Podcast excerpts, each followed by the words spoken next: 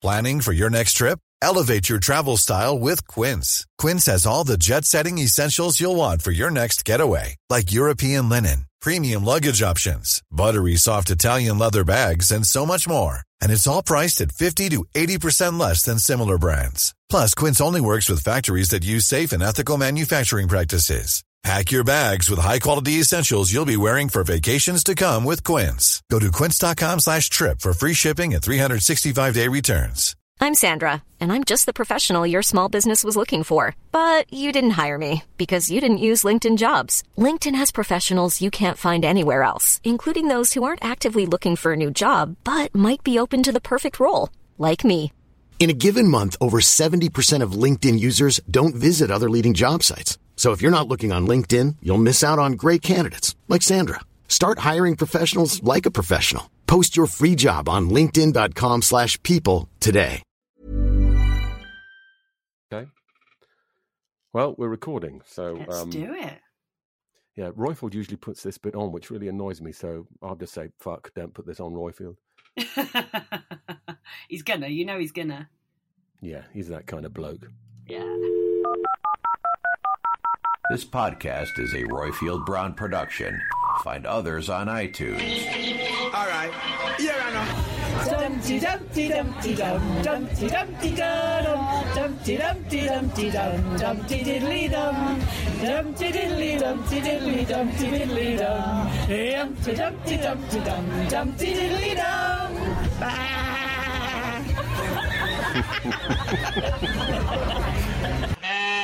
Uh, they like doing their own sheep these days. I love it. Ah, I love it. this is Dumpty Dum, the show about the reality docudrama that is centred on Ambridge in the heart of the Midlands. I'm the gorgeous iridescence of a lapwing's plumage that is Robert Wilson, and with me I have the dull brown tail feathers of a common house sparrow that is. Angela Barnes. You wrote that, didn't you, Robert? I did, yeah. Well, sorry. I'm just following. I'm just following Lucy's modus operandi. yeah, no, I've, don't worry, I've locked it.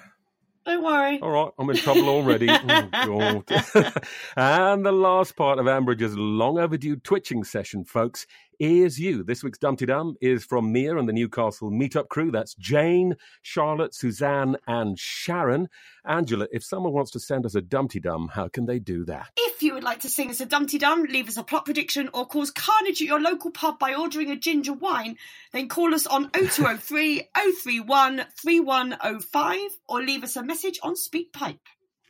Uh, thanks to Cosmo for his podcast roundups and doing the Dumpty Dogs, Shambridge for her brilliant voices, Mike Hatton for his character counts, and to Derek for the loan of the back bedroom. Uh, now the heat's been getting to Derek this week, Robert. Actually, so uh, Oh. so much so that there's a bit of an embarrassing incident in his neighbour's back garden this week when she popped out in her Oh. bikini one afternoon and he accidentally sprayed her begonias. Oh my God! Well, the less said about the better. On this week's episode, we hear views from Auntie Jean, yay, Yay. and Monty. But first, before the calls, let's brace ourselves for Angela Barnes's week in Ambridge.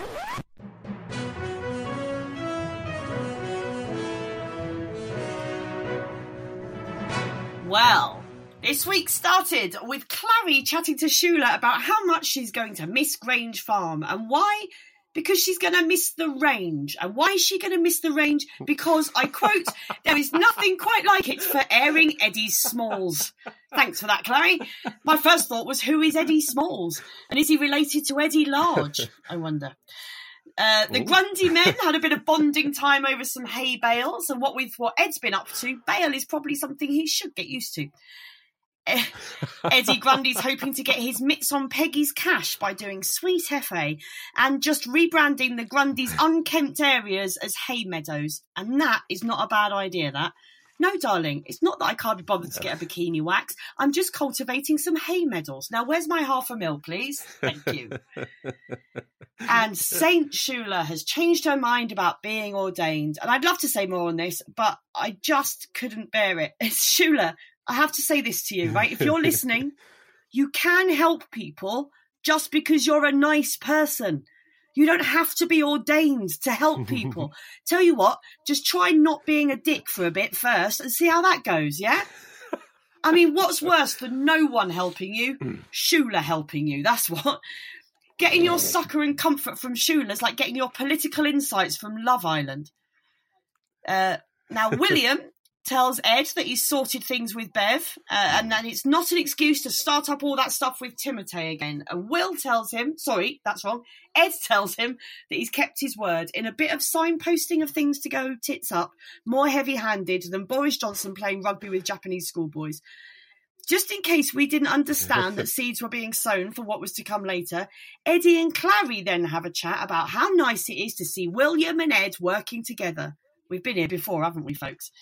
And then there's Jimus. Hmm. Poor Jimus woke in the night having had a nightmare, and Jazzer woke him gently and dealt with him in such a wonderful way that he's been catapulted straight to the top of my ever changing Ambridge hero list.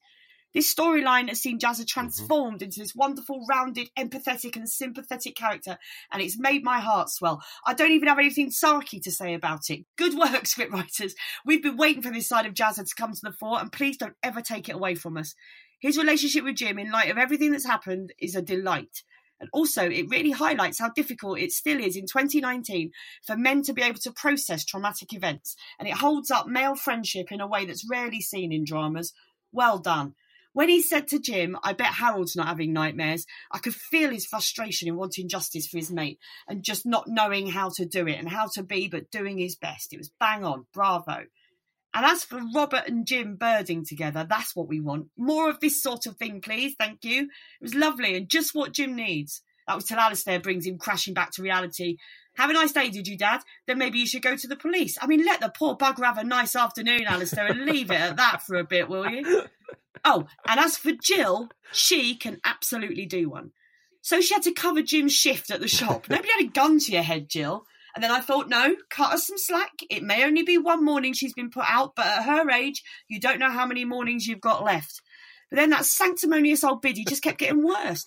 Jim isn't the only one with commitments. Oh, get in the sea, Jill. What exactly are your commitments?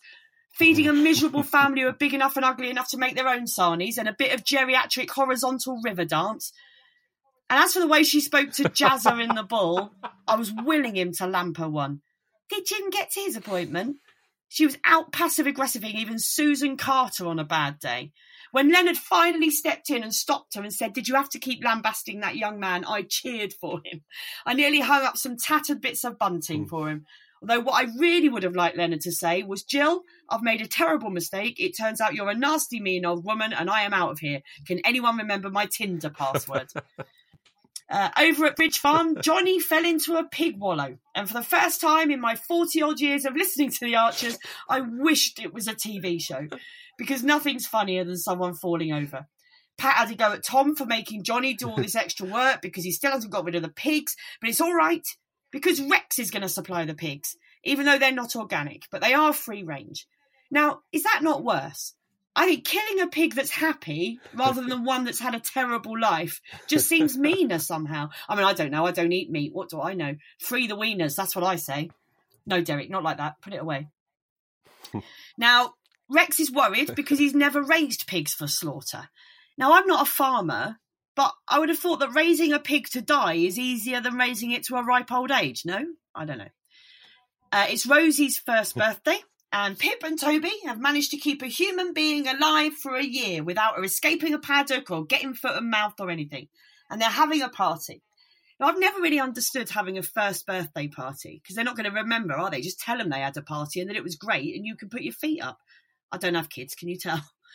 Uh, Rex and Toby have built a soft play centre in the barn. Soft play centres make me angry because when I was a kid, playgrounds were made of concrete, right? None of this bouncy stuff. No one born after 1987 knows what it's like to have a scab that lasts for six years. Have you seen a soft play centre? It's like a sex dungeon in primary colours. That's um, I say that like I've ever been to a sex dungeon. I haven't. I haven't. Group sex terrifies me. What if I don't get picked? No. Um, so uh, everyone at the party gets pissed on Scruff Punch, and uh, the party's full of people from Pip's antenatal and young farmers groups. Sounds like the worst party ever, and I was once taken on a first date to someone's parents' 25th wedding anniversary party. True story. Uh, Rex and Phoebe have been hanging out because of their proposal for Piggy's money and are hassling Pip to get involved. Something to do with rewilding. I don't know. I lost interest. It's apparently not something to do with reading Lady Windermere's fan for the fourth time. The whole thing is tedious. To celebrate June Spencer turning 100, they could have had way more fun. Have Piggy going on a drugs binge. That's what I would have done. In fact, that's what I'm going to do if I've got any money left when I'm 100.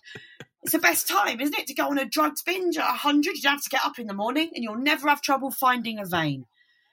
Uh, in other news, I can't be asked with, Lizzie seems to have made a remarkable recovery already, got her license, her mojo, and her sanity back, all without us even noticing. And then there's Lilian and Kenton clashing heads in the pub. Oh, yes, standards are slipping at the bull. And how is this signified? Wait for it. They are out of ginger wine. Sorry, what now? I'm not sure a pub has stocked ginger wine since the 70s. If you did find some, you probably wouldn't want to drink it. It's like saying that I'm letting things slide because I can't instantly lay my hands on my Dealy Boppers and Tamagotchi. And then Linda, she's worrying. She's worrying because the youngsters are taking over the fete with their, and I quote, grunge music, sumo wrestlers, and souffles. oh, yes, grunge, sumo, and souffles. That's what all the kids are into, Linda. most recent thing in that list is grunge, and that's nearly 30 years old. Think yourself lucky they want to be involved instead of just watching the whole thing on YouTube. And then, of course, at the end of the week, the proverbial finally hits the fan for Emma and Ed. Excuse me while I put on my surprised face.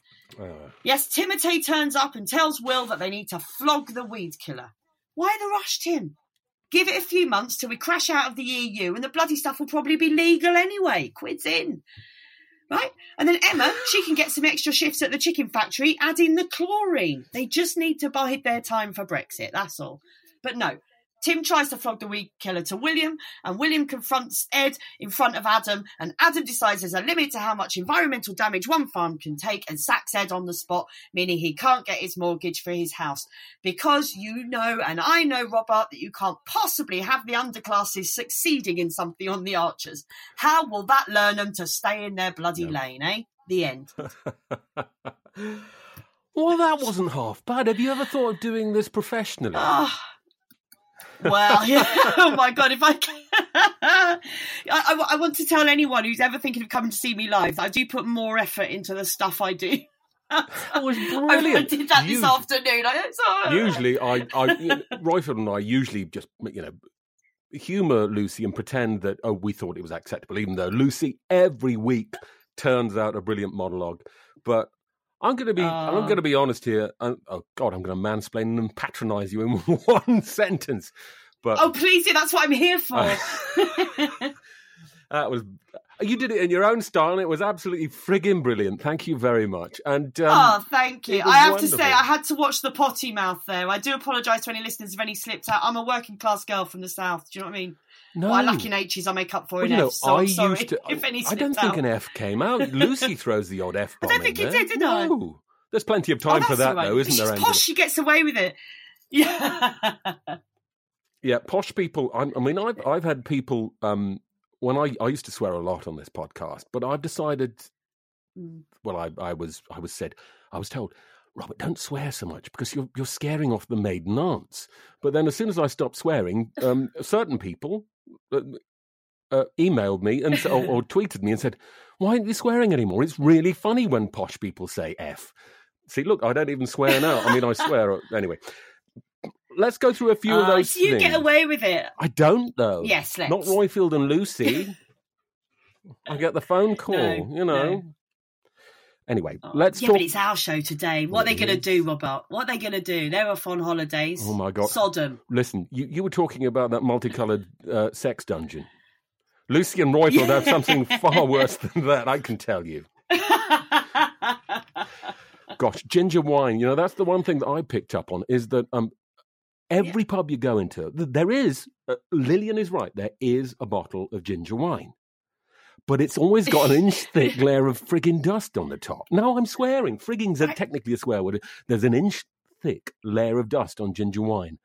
Now the thing, I'm not entirely sure what ginger wine is. Is that what you have to make a whiskey mac? Is that ginger wine? well, it's Rose's ginger wine, and it comes in a green bottle.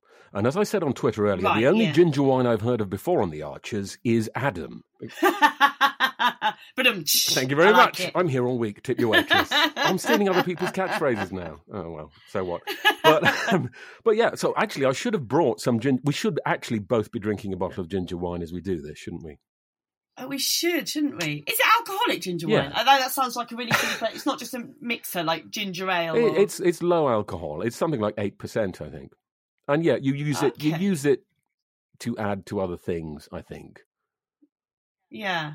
I'm sure a whiskey mac, that's ginger wine, isn't it? I think. Yeah. Somebody will tell us. Somebody right now will be listening to this thinking we're terribly uncouth. I know. We don't know what goes in a whiskey mac. No. Well. uh, Well, yeah. Let send us your recipes. right. Send us your cocktail. We should have an Archer's cocktail recipe book. A Dumpty Dum cocktail. Yes. Well, that's a Oh, good. what would be in a Dumpty Dum cocktail? Um, gin. Gin. Scruff Oh, definitely scruff gin. Um, uh, Yeah. Weed killer, dodgy weed killer. and camp coffee. Oh, there we definitely. are. Camp, there you go. Nom, nom, nom. And what would you what do you just call it? The Dumpty Dum. The Dumpty Dum. I shall make some for the Dumpty Dum live event. Oh yes, more of which coming up later. Now we dis- you discussed Tom and the Bridge Farm um, business strategy, and I've, I've been banging on about this for the last couple of weeks. But I Hmm. wrote down some notes here. Bridge Farm's business strategy: get rid of the dairy cows, buy That's more, more, cows. than they've done, by the way. Yeah, buy more. ca- Quite, yeah. Buy more cows, but this time beef cows and only for a hobby. Get rid of those cows and get more dairy cows because the cheese is crap. I tell you what, let's have an app. Now let's get get rid of the pigs. No, keep the pigs. Actually, get rid of the pigs. So and then, And then abandon our organic principles. exactly. Thank you very much. You filled that off. And then what's happening to this school of cheese? Remember the school Oh, of cheese? yeah. They were they were going to use oh, the million quid they got from Beechwood or whatever to build a cheese school, not a dicky bird. they do like one course and then no one signed up for another one? Yeah, because they. They are the what? How have they still got a roof over their heads? I don't know. I don't know. I mean, It's. Mm. it's insane. And then the, the Nuffield scholarship money. Do you remember what, what Tom's supposed to be doing with that and what, what he's doing? I mean, it, it was. Well, it was kefir. originally um, kefir, wasn't it? Yeah. And then didn't he ditch kefir for something else? organic baby food. Or was it no, no baby food? That Yeah. came before the kefir, didn't it? Oh, was it? I mean, Oh my god, is there anything they haven't tried in that family to make? they should just do a fermented sausage baby food. fermented App. sausages. I'm sure you can get fermented sausages. Or maybe Is they should try that. You know that Italian cheese that's got the maggots in it? Oh no! Oh, so it's something you posh people eat. I'm not posh. I just sound posh. Listen, I You honestly, I'm not fool posh. them, Robert. I'm- how dare you? I uh, so I, I'm from Yorkshire, and I went up to to my dad's house, and my dad he doesn't live in a mansion. He lives on an estate, but not not that kind Oh, of an estate. oh come on! Oh right, okay, fine. I mean, yeah, he, they, do own their own. He he did, you know, he owns his own house. But I, I'm not posh. Yeah. I, I, my dad tarts like that. But I, I, I was talking to my Where nephew. did your accent come from? Well, I was I was talking because I always wanted to be on the. I always wanted to do an Archers podcast, and I thought, well, I'm never going to get on an Archers podcast if I sound as common as Mark. I don't know. It worked for Royfield. and so when we'll, I we'll test how much he's going to be listening to this when he's editing it. Oh, how much I get away with. oh well, we'll both be outside the headmaster's office tomorrow morning. I think you're for the slipper, and I might get the strap. Excellent. Um, you can take that whichever way you want. Um, you know what? When I said when we had that personal uh, email conversation, and we said we were we were going to try and behave. It's already slipped. yeah, it hasn't hasn't worked out that way, has it? Oh well, never mind. So um, I was feeling naughty when you when you told me I had to behave. You see, I'm not. That's how it works. Somebody says we have to behave, then everything Yeah, in me well- says, "Well, we'll, well, I did a that." psychology A level, so I'm using my reverse psychology because I like to misbehave too. It's just that we're going to encourage each other, and we're going to end up in a lot of trouble. But um, yeah, so I'm not posh. So I went, I, I went into the toilet, speaking like um, uh, Fred Dibnah, and I came out talking like the Queen Mother, and and that was it because I, I thought I wanted I wanted to be a television continuity announcer. I wanted to be the kind of person Oh. that said, and now on BBC One, it's the nine o'clock news with whoever does the nine You've o'clock got news. the perfect voice for that. Why aren't you doing it? well, you know, alcohol abuse. I, and, I have a uh, terrible voiceover. I've done one voiceover in my career. I did a voiceover for um, it was for Thameslink trains, and Mhm. because I'm from, you know, my accent is very Kentish. That's Kentish, and um, I just make that clear. And uh, I um, I had to do a, um, it was a couple of years ago, and they were doing a big um sort of rail replacement service on on the line from Kent to London, um, Yeah. and so they wanted somebody with a Kent accent to sort of give the bad news to the people, you know. So so I basically did this voiceover that was played out across all the train stations in Kent, saying, you know, this summer there's going to be a lot of disruption and all of that, forgetting that all of my family live in Kent. So every day I Oh was getting God. texts from people going, "Oh bloody hell, that's you again," telling me the trains are screwed. Sorry. Uh, well, I've, I've done two voiceovers. One when I was 18 for a bar in Bradford called Hangovers. I mean, who'd call a bar Hangovers? I said, right, that's just it's crazy. I know. And then and then I did uh, one for a shop in Thame here, and um, it was one of those kind of like an Etsy shop in Thame, and um, and I went in there with my full, you know, professional voiceover style, and they said, "Oh no, just read it out normal." Like, like you're not that interested, and it's like "Well, I'm a ah. professional, darling. But anyway, so I've, you know, Do you mind? but we're both we're both open to offers, and just contact our agents. If Yes, yeah, absolutely. yeah. I imagine my day rate's a lot less than yours. Now let's talk about Shula, and I've written down here: Shula takes a vow because oh, I know, but we've got to talk about it. We have. Do you know? There's something. Uh, we. I was. Um. Get the words out, Angela. Come on, you can do this. I recently listened to. There were some audiobooks uh, by a woman whose name is. I want to say Joanne something. I can't remember. Oh, um, Joanne something. has Yes, I know her. You know Joanne something. She's great. Yeah. Um, but she's written a sort of novelisation of the early years of the Archers. Oh yeah, yeah. Um, and. I, I listen to them in my car right when I'm driving because I've just been on tour and I've been listening to them in my car. And I don't know how true they are to what actually happened in the Archers, but it seems like young Shula was a bit of a goer, right? Was a bit of a flirt and a tease. And when did she get so boring and pious? Did that happen after Mark died? I don't know because I've I've only been listening for about ten or eleven years. Right. Uh, You know, I mean, I've, I dipped in and out, but I've only been a, a, a, committed listener for about ten years. I came I came to this late. I'm a late developer in most things, and the Archers thing just proves it. Um, yeah. so I I I came in as a Vicky Tucker. Right. Oh, okay. Quite late then. Yeah. Yeah. and I- actually, when I, went to I- Lucy's birthday party, which I had you Yeah. know a, a, personal invitation to, I spoke. The, the actress who plays Vicky Tucker was there, and I, I got to talk to her. And then um, I then my true personality came out. So uh, Lucy ordered an Uber and bundled me into the back before I embarrassed her too much. when you say your true personality came out, do you mean you drank some wine? Yeah, I drank some. Yeah, yeah. And some beer. drank some wine, and Lucy put me in an Uber. Yeah, yeah, bingo. That's it. oh, I'm getting the measure of you, Robert. and then I But I'm like- sure uh, Shula was not always just this self-obsessed, pious, sanctimonious old sanctimonious old witch.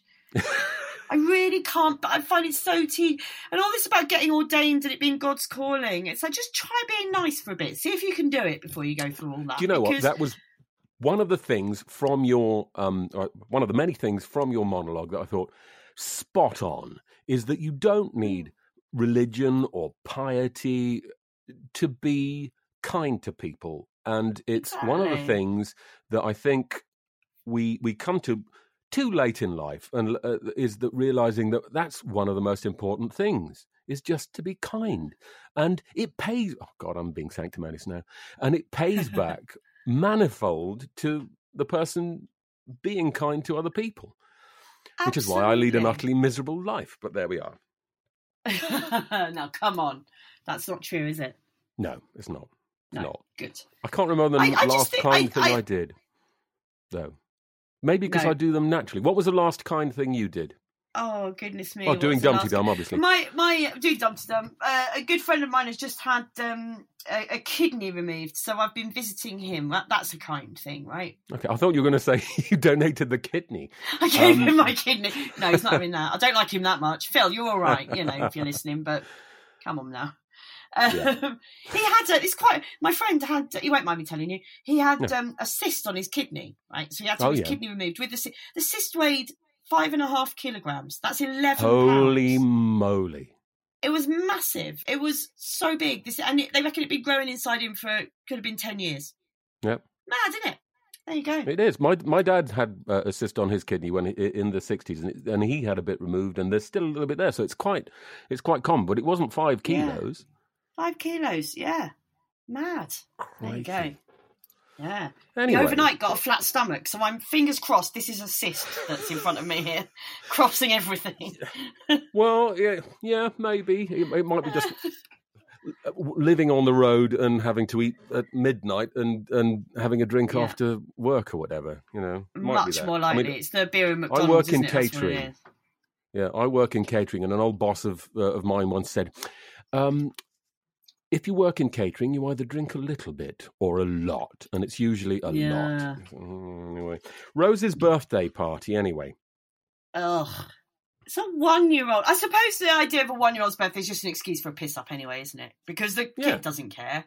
and you, the Um, parents so- do it for themselves, don't they? Yeah. but we're both I mean, I've been to childless pubs. misanthropes. Yeah, I really am. I, I, I mean, I went to uh, my local pub where I used to live. Had um, I was in there one Sunday afternoon, and a bit of it was closed off for a one-year-old's birthday party, and I was like, no, no, no, no, no, don't In be a closing off my pub in a pub, like in the main. It wasn't a function room. They closed off a bit of the pub for a first birthday party, and I thought this isn't right. So I'm going to have my 40th in a soft play centre. See how they bloody like it. yeah, it's not I'm- right, is it? Oh, no, it's not. I'm planning for. I've got a big birthday coming up, not this year, but next year, Ooh. and I don't. I don't know what to do.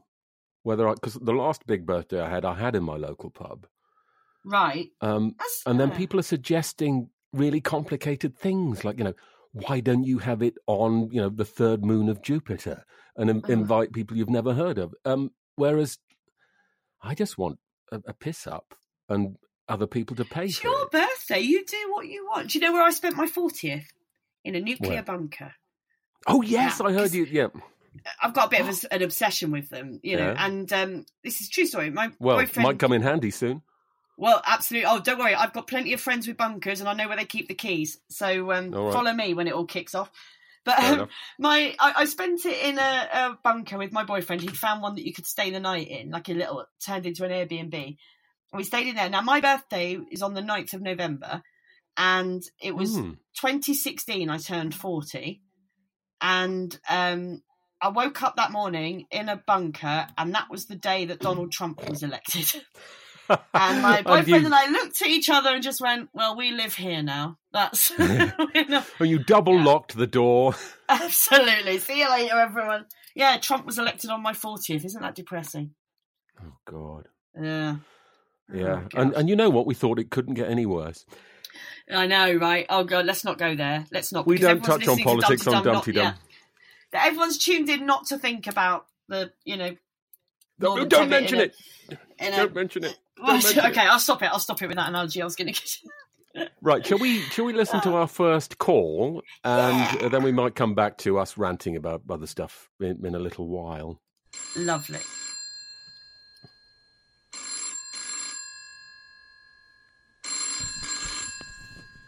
Hello, Ambridge 3962.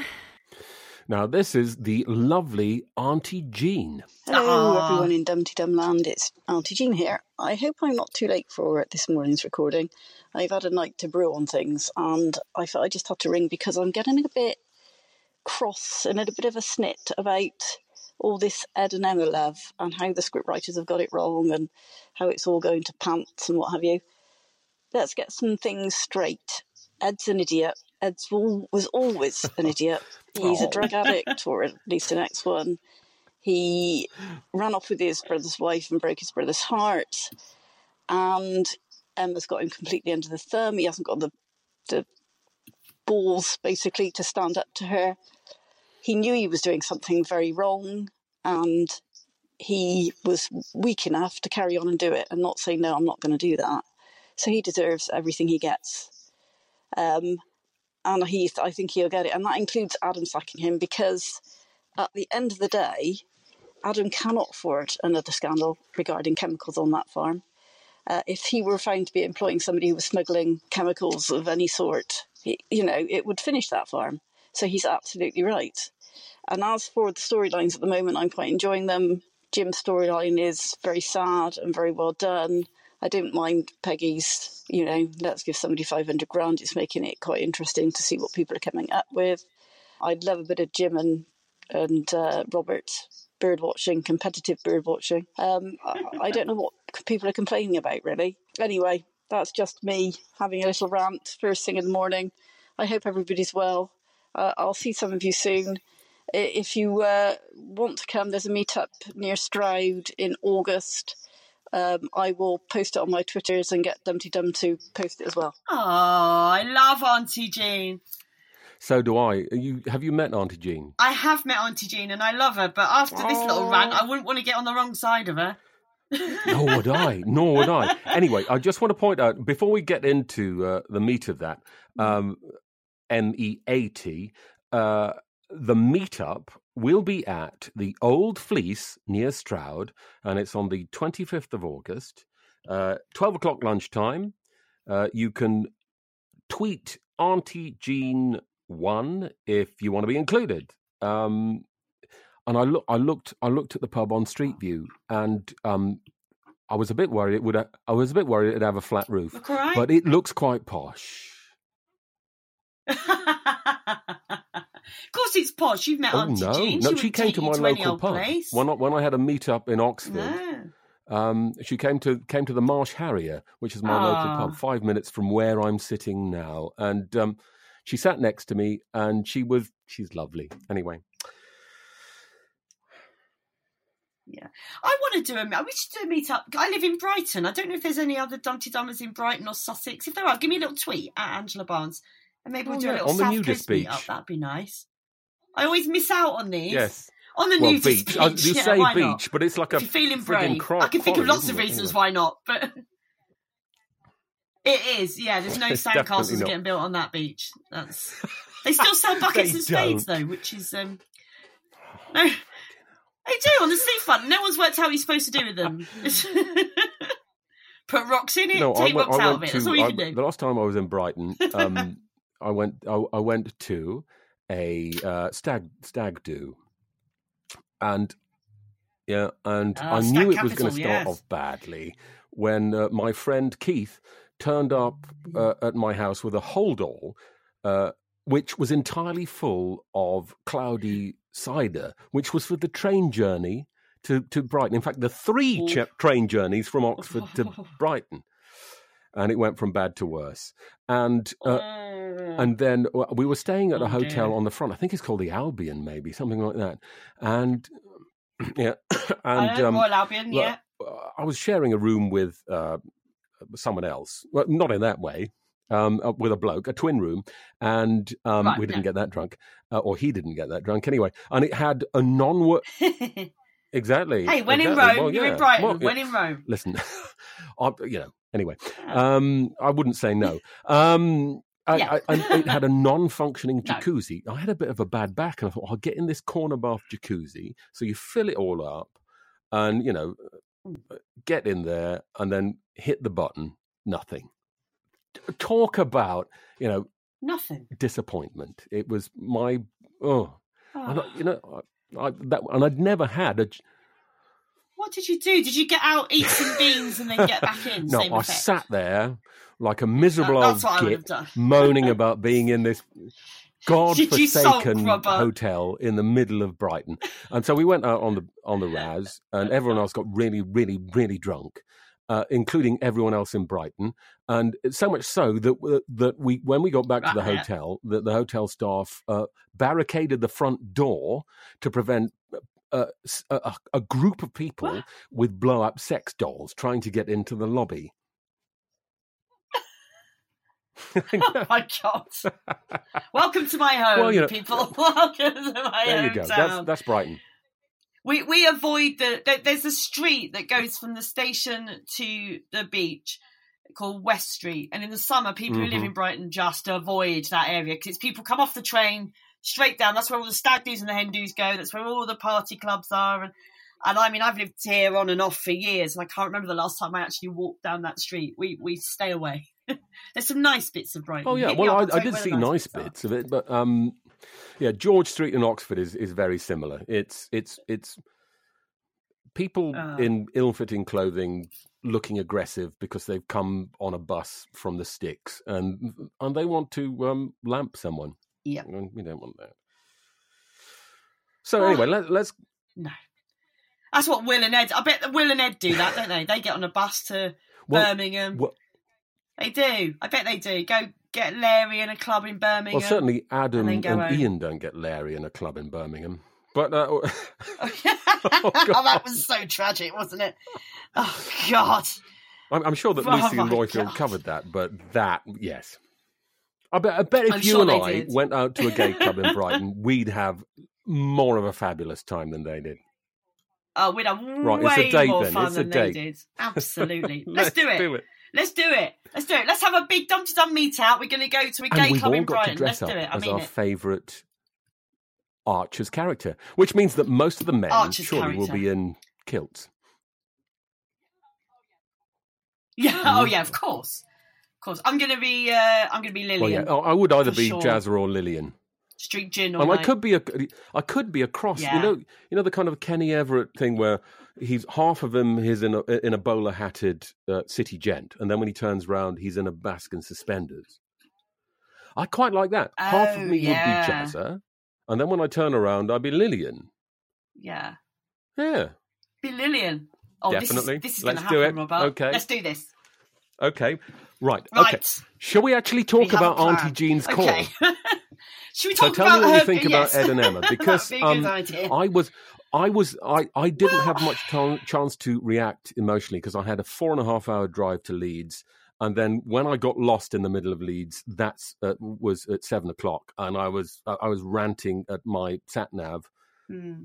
uh, on the on the hire car rather than concentrating properly on Oh. it. But my heart sank to uh, basically my toenails. I, I, I think that I mean Auntie Jean's point about Ed being an idiot, you know, he's an ex-addict and all these things. I So believe I. in redemption, right? So the fact that somebody's had a past, I don't think has any bearing on, you know, he he has proved himself in some ways to have, uh, you know, to be a decent bloke, if not a, a incredibly stupid and easily led one, you know. And I sometimes just think, I, is stupidity something that you can blame someone for? Not necessarily. You know, it's not someone's fault if they're just not very bright. And I think with Ed, he's just, you know, he's not shy of hard work. He's not like his dad. He doesn't try and cut corners all the time. He just can't catch a break. And then when he thinks he catches a break, it's dodgy and it Yeah, turns I- out to be a disaster. So I don't, I don't have that sort of, oh, Ed, you pillock. You know, yes, you are a pillock, but I sort of And who isn't a pillock for a start? And um, in the way. And what kind of Well, a break exactly. has has he ever been given in life? And I think you have to remember that there are plenty of plenty of drug addicts in our cabinet at the moment. You know, people who've taken drugs, and Oh, plenty yeah, of people who've yeah. lied, plenty of people who've broken the law. Yeah. I'm I'm a bit I'm a bit sick of and bored of the the Grundys being, you know, the representatives in Ambridge of the working classes and it just never goes right. And I go I come from a working class background. Did you know what? Sometimes it does go right. And let's just you know, can we just have the working classes just doing what they do and, and making a success of something. We're going to be the next 20 years in this country probably under a Tory government where their, you know, their message to the working classes is, is you have to be a self-made man. And you have, now not everyone can do that. If everyone could be a self-made man, we would all be. There's got, you know, that's why I don't agree with the Tory ideal, but that's another thing. But can we not have the message in the Archers that's completely against that? You know, can we just say, well, actually, yeah, you can make it if you're working class. You can buy a house if you want to, and you, you, you know, I'm just a bit, I'm a bit over it being like, oh, the, you know, the blooming riffraff have failed again because they're useless. Because I can't think of a, a, working class success story in the Archers. In the Archers, I mean, I suppose you've got you've got Susan and Neil are doing all right. Um, they're not really. They're, I suppose they're working class, aren't they? But it's I don't know. It just feels a bit. And and I mean, I don't know what I, Adam sacking him. Well, of course he did. He, you know, he can't take on. I understand why he did that, but oh, I just, I just come on, script writers. Can we just get them in that house? I can't bear it. I can't. When they were looking that scene when they were just looking yeah. around the house, and you were just like, well, we know, yeah. don't we? We know that's not going to happen. As soon as she said, "I love that it. new carpet um, smell," it's like, oh god. No, and I was reeling against oh, it. every episode, every episode of Dumpty Dum I've done in the last six months or whatever, which is not loads, but you know, um, every episode I was saying, no, I, I can't, I cannot believe. I mean, it looks like they're pointing towards that. It's so obvious that they are going to lose this house yeah. that the script writers are going to swerve away from that at the last minute. But yet they might still do that. Yeah. Well, they might. I mean, I don't want to go into. I know we've got to not go into Sunday's episode, but you know, what with their with their 120 million pound but, lottery um, win? Yeah. Well, um, well, spoiler alert. that's right. Yeah, that's the one. oh. I, I, would love that to happen. I'd love them just to get a scratch card and go, "Oh, it's all right now. Move but on." Look, I Peggy's would really half a million quid is an Archer's lottery. Yeah. Um, you heard it here first. Yeah. One of oh, Robert's so infamously crap plot predictions is that it will go to a Grundy, and that's how they sort themselves yeah. out. Because it's what you were saying about redemption. Oh, just, There's absolutely it... no point dramatically about treading someone's yeah. face into the silage pit. Sorry, my glasses clashed with my microphone there with passion. Yeah. Um, uh, there's absolutely no point treading someone's face into the farmyard shit. Let's. I swore there. Sorry. Um, yeah, you did it. He did it. That was him, Roifield, not me. Poo-poo, that was him. Potty mouth. Plop plop. Cow plop plops. Um, there's no point doing that. just to just to be prurient and point the finger and say, yeah, you are you are where you are because you deserve it. The the point of doing that is to get, as you yeah. said, some kind of redemption. And that's got to come, surely. Yeah. But I don't think it will be Piggy's money because her money isn't the idea of the half a million for it to be spent yes, on you, the you... project. Not it's not like they win it no, and then they get it. no, I'm not saying they'll win that and then buy a house. What I'm saying is they'll win that and obviously you'll be able uh, to pay yourself a wage from that to be able to yeah, yeah. and that'll be their way out of poverty. So. Yeah. I think I we should have so. a whip round, everyone. Um, I hope so too. Um, it's just obviously don't forget the Patreon page for Dumpty Dum, but I think we should. I think we should uh, set a, a, Just Giving page for for Ed and Emma. I mean, yeah, Emma is annoying, yes, but oh. But they deserve a bloody break. They deserve Emma, a break. I, yeah, I know Emma. People moan about Emma. I like if I had to choose between Emma and Shula, uh, Emma all the way, and Helen for that matter. I mean, Emma doesn't annoy me as much as she seems to annoy other people, but maybe that's because I see more of me in Emma than I do in others. I and I see a lot of Ed but, in me, funnily enough. But she, you know, say, say what you like about Emma. She's a yeah. grafter. You know, she's not she's not waiting, sitting back and waiting for it all to fall in her lap like bloody Kate. Do you know what I mean? Like she does graft and she does deserve it, and it isn't fair. It isn't fair that you can have three jobs and still not be but able that's to buy the a truth. house. that's the truth. It's not fair. Oh, it is the truth, but it isn't. You know, I, I can't hate someone for being angry about that. Yeah. That- I'm angry about that. You know, I'm 42. I've only just built my first.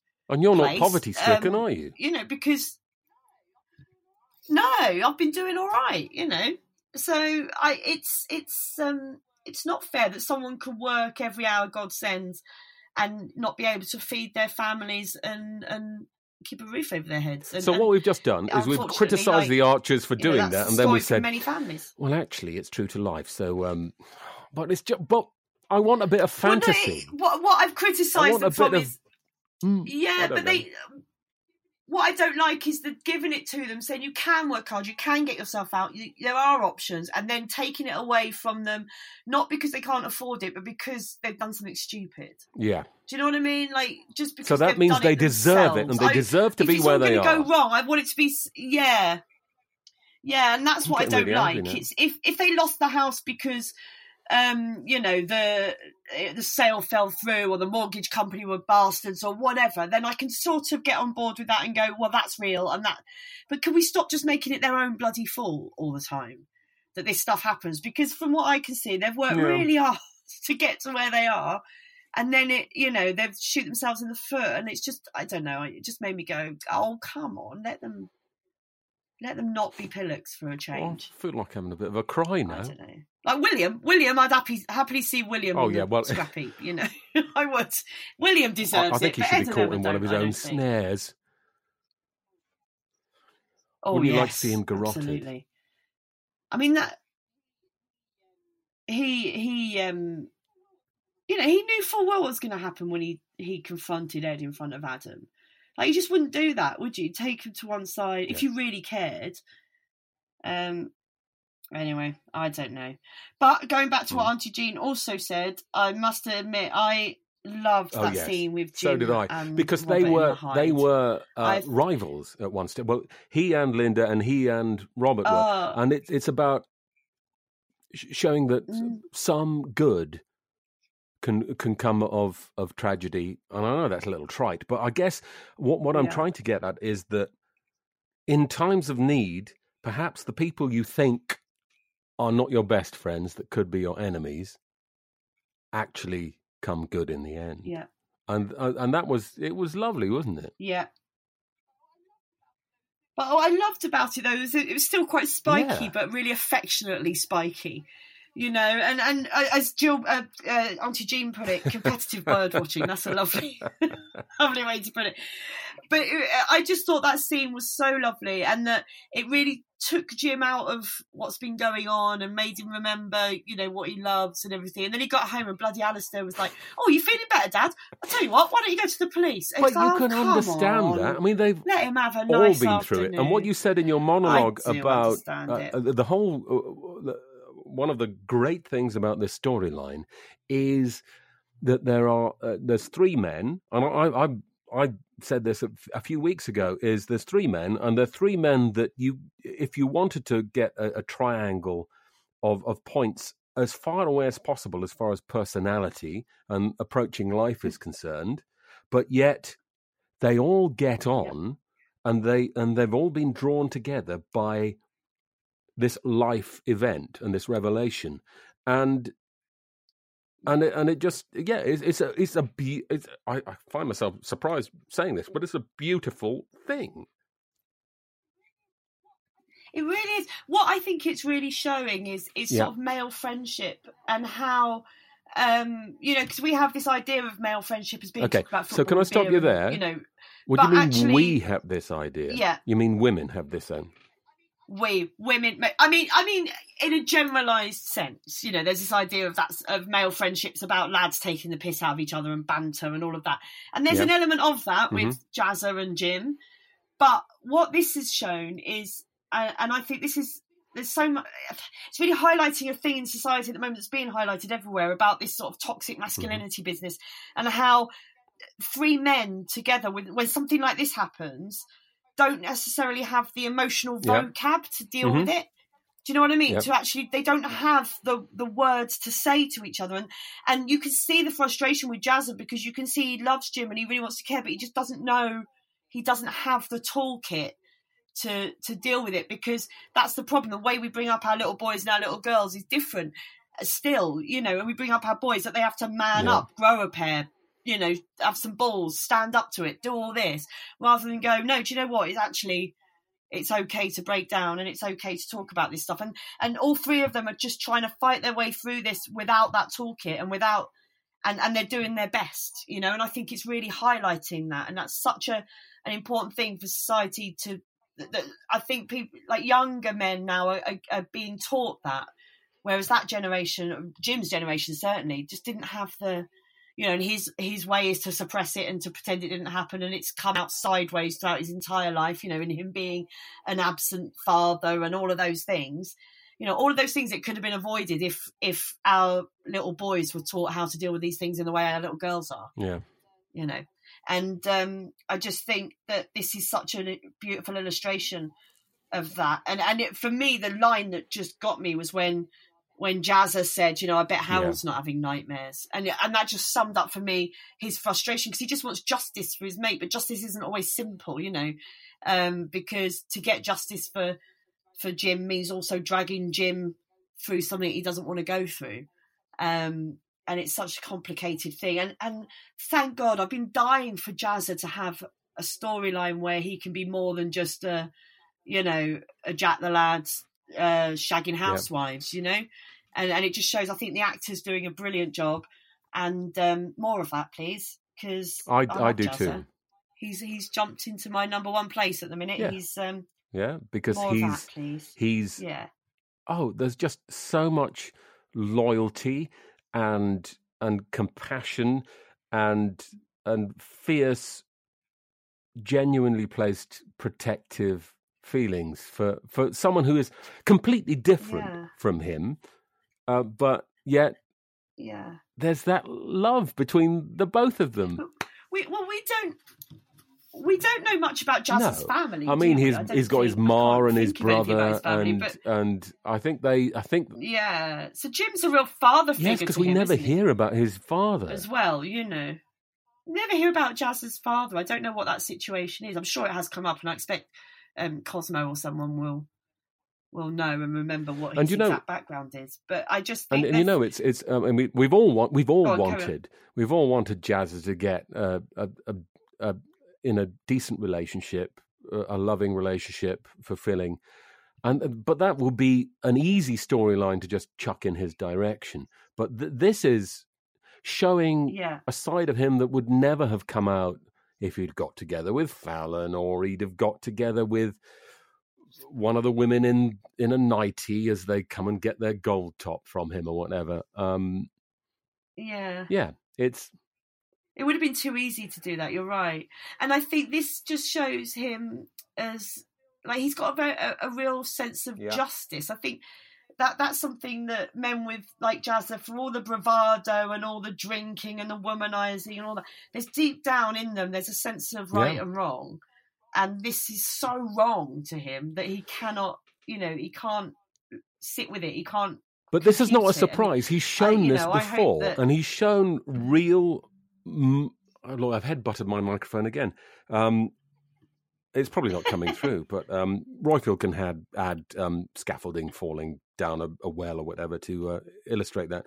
Um, but that he's shown this this real, really strong moral backbone that he has there before. Uh, and I, I think I mentioned this a couple of weeks ago with maybe Andrew or, or Lucy, is, is that um, when when when Fallon got together with uh, oh remember who's the bloke who worked in the bank that turned out to be gay? Harrison. Harry. Oh, Harry. oh, Harry. God, I can't remember. And and there was a bit of a rival yes, there, yes, but you know he doffed his cap at the end and said, "I've been beaten." And then, more so with Harrison, that he eventually he was on Harrison's side, and he saw that Harrison would make Fallon, Fallon happy, so he actually got them together, as far as I remember. Yes, I think And- you're right. And also just things like, you know, helping Fallon out with didn't he like do wedding dress shopping or something like that with her and Yeah, well, that's a, that's above and a- beyond the Call of Duty, quite frankly. But there we are. Yeah, it really is. I think what we're both saying is that we, we both So, yes. want Lilian to be our friend and Harrison to be our friend. Uh, uh, not Harrison. Yep. uh, um, and Jazzer And to be our Jazzer. Friend. I want Jazzer in my Yeah. team. That's Well, I don't for want him against me. Definitely not. Yeah. Shall we have another caller? Our second No. caller. This is Monty. Let's. Hello, you two. Monty here. Um, oh, that was hard listening this week. Um, I predicted many months ago that uh, Ed and Emma would lose their house, and it gives me no pleasure to see that come true. Um, but can I just say how much I hate Will? I hate him. oh, if there's one thing you want from your family, it's loyalty and not to drop you in it and to destroy, maybe even not to destroy your life. Will is everything you would not want in a brother. He flies off the handle. He has no emotional uh, um, intelligence. He has very little um, uh, empathy for others, and I've really had it with him. I I find him grating. I find every storyline with him um, making me want to shout uh, at, the uh, at the iPad, uh, and um, I really want him to come crashing down. Now, I'd actually quite like to see him uh, leave the series. I think because I find him so unpleasant that it's it's awful, um, and I really hope that the Grundys find out that it was essentially Will who uh, put the uh, nail in Ed's coffin, um, because uh, Ed could have uh, managed that situation and got out of it if he'd had a little bit more loyalty from from his brother, who you would expect your brother to give you um, loyalty if you're in a fix. At least mine would, uh, and I'd do it for him. So, what a complete piece of shit Will is. Thanks. Here, here, Monty. Well- I couldn't agree more. Don't you? F- I, I think in a family like the Grundys, right, w- right or wrong, whatever, what Ed has done is wrong. Okay, I'll give you that. It's wrong. But, Mhm. like, he's a Grundy. They, they wheel and they deal. This is not a new thing for Grundys to be doing dodgy deals. And so they know, Grundy know that you don't grass up your brother, however dodgy a deal, and that you sort it out between you. Anything like that, you sort out between you. You don't do it in front of your brother's boss. You just don't. He's a pillock, and I'd like to see the back of him. He's a sexist pig. He he was horrible to Nic. You know, oh, it's so sad he lost his wife. No, she's probably better off dead than with Will. oh my I- god! Absolutely, he was. He's vile, horrible. You know, women can't play cricket. Oh, do one. Get in the sea with uh, Jill. Will. That's what I. Will and Jill both in the sea this Will and week. Jill, Jill, K uh, up a tree, or in the sea. Will and Jill in the sea, in the drinking, sea. drinking. Bartleby's No, no, that's disgusting. Um, something like that. Oh God. Uh, yeah, we need to talk about that in a moment. not not drinking horse piss, obviously. Um, let's No, okay, not forget. okay. uh, now, Will has always been um, a grating, whining, entitled a hole.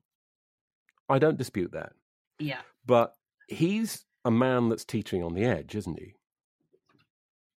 Because of what's happened to him. Yes. And this is not to excuse it. This is a I reason for his behaviour. No. Although this kind of behaviour has been um, evident in the past. But Yeah. you're right. I mean, I think Will go on. you know, in that be brought up in that family, family, you know, family, and it's loyalty, it's all of that. So you don't, you just wouldn't, you wouldn't do that to your brother, you know, over. So I know he's cross that he thinks that it could have had an impact on whether he gets to keep Poppy and Hmm. all of that, but I, because he helped him before, didn't he, to stash the chemicals in the first Yep. place. So why suddenly, you know, I know, and I know Ed gave him his word that he wasn't dealing with it anymore. But when he found out, you'd think he'd just go, right, well, maybe give my brother the benefit of the doubt and find out why Yeah. he's still involved in this. Maybe there's more going on than meets the eye, rather than just go in there and flare up in front of his boss. And, um, yeah, I don't know. The whole, I just, I really, I really can't stand Will as a character anyway. So, because it's just such a woman hating, entitled piece of excrement that It's it's a real I'd be quite happy as well if he it's left a the real series. Cain and Abel situation, isn't it? Don't you think? I can't remember which which was the well, I good mean, one, Cain go- or Abel. I mean, I've I've I've I've read a couple of Oh, lines from the I don't. Bible. I don't know my Bible well enough. It's a couple All more than I have. Uh, yeah, well, um, I think I think um the it's just I'm bored of the you know at one point there's Clarrie and Ed. How many times have we had Clarrie and Ed? Oh, isn't it lovely to see William and Ed getting on? We hear that every once a month, and then there's a big fight. you know, it's like how many times can we, you know, keep going round in this circle? And I think it's, it's going to keep happening until one of them, hopefully William, leaves. well, maybe what will happen is that like him. Timothy and and his gang of hard men will go round and um, throttle Will with um, some kind of ligature.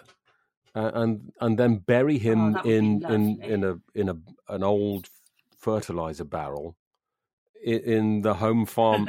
Pop him in the culvert, culvert, yeah. with uh, what's his name? oh, Stefan, Stefan, yes. Yeah. Stefan, yeah, put him with Stefan in the culvert. oh, I so I Oh, really I just- hope that that Stefan's bones tinkle out of the culvert at some stage when there's a next flood. It's got. I mean, the bunting, the bunting reappeared, so it's got to be So Stefan, Stefan next, isn't it? comes out of the culvert, just bone, skeletal, uh, the skeletal figure of um, of of Stefan comes out, and there is bunting tied around his his neck. Tied round him.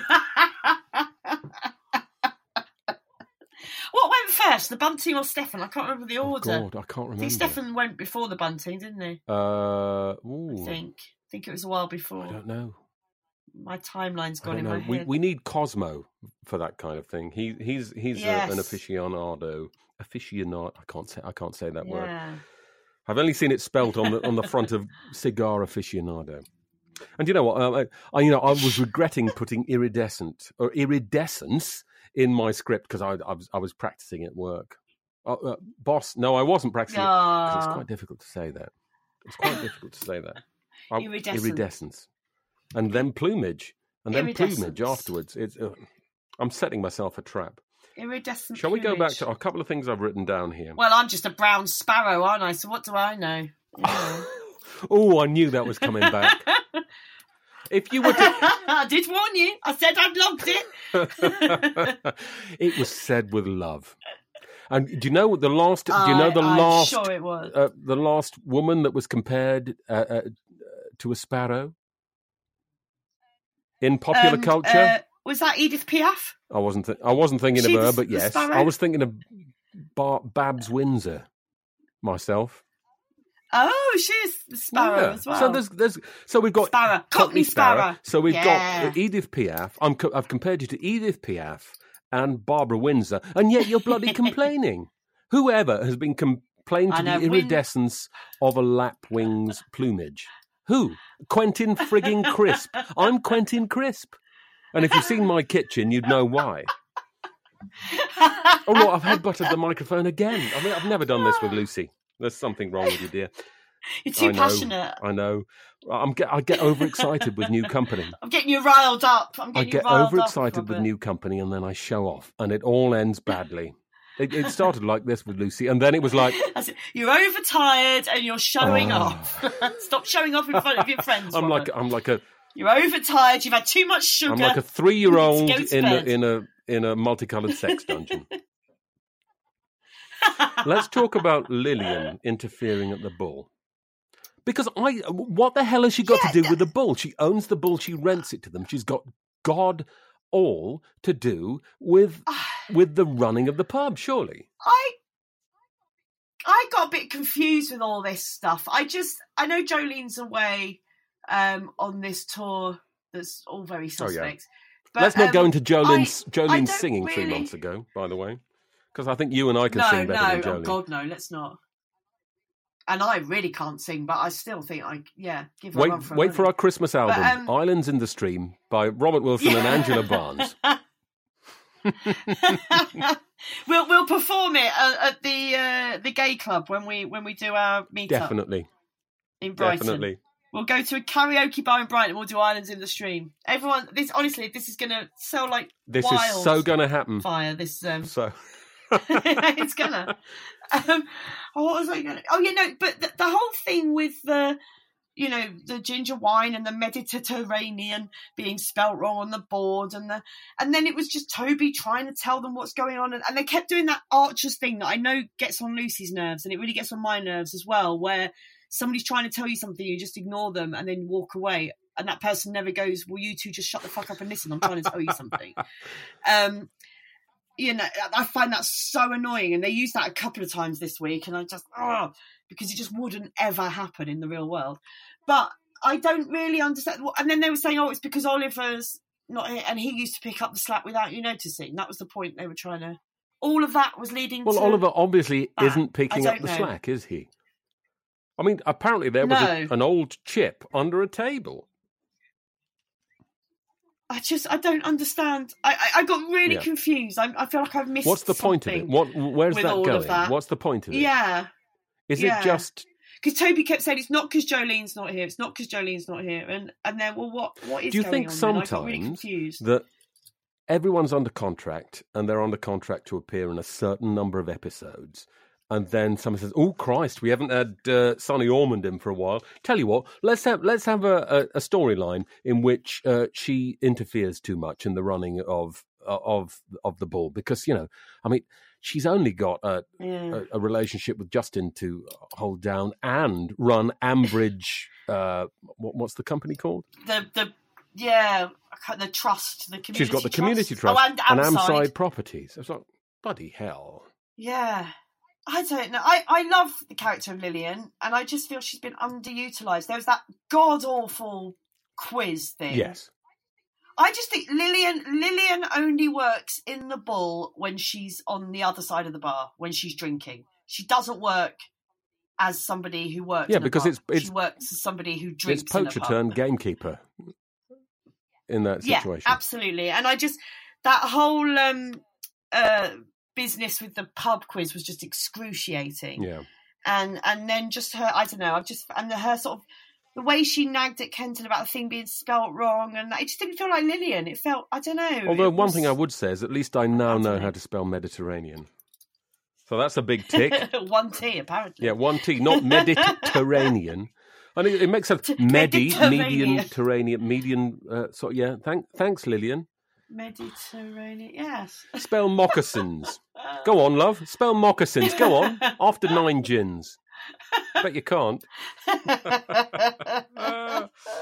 Right. Let, let's talk. Let's let's have Oh, let's have um your your um analysis of Leonard because I think he is St Francis of frigging Assisi.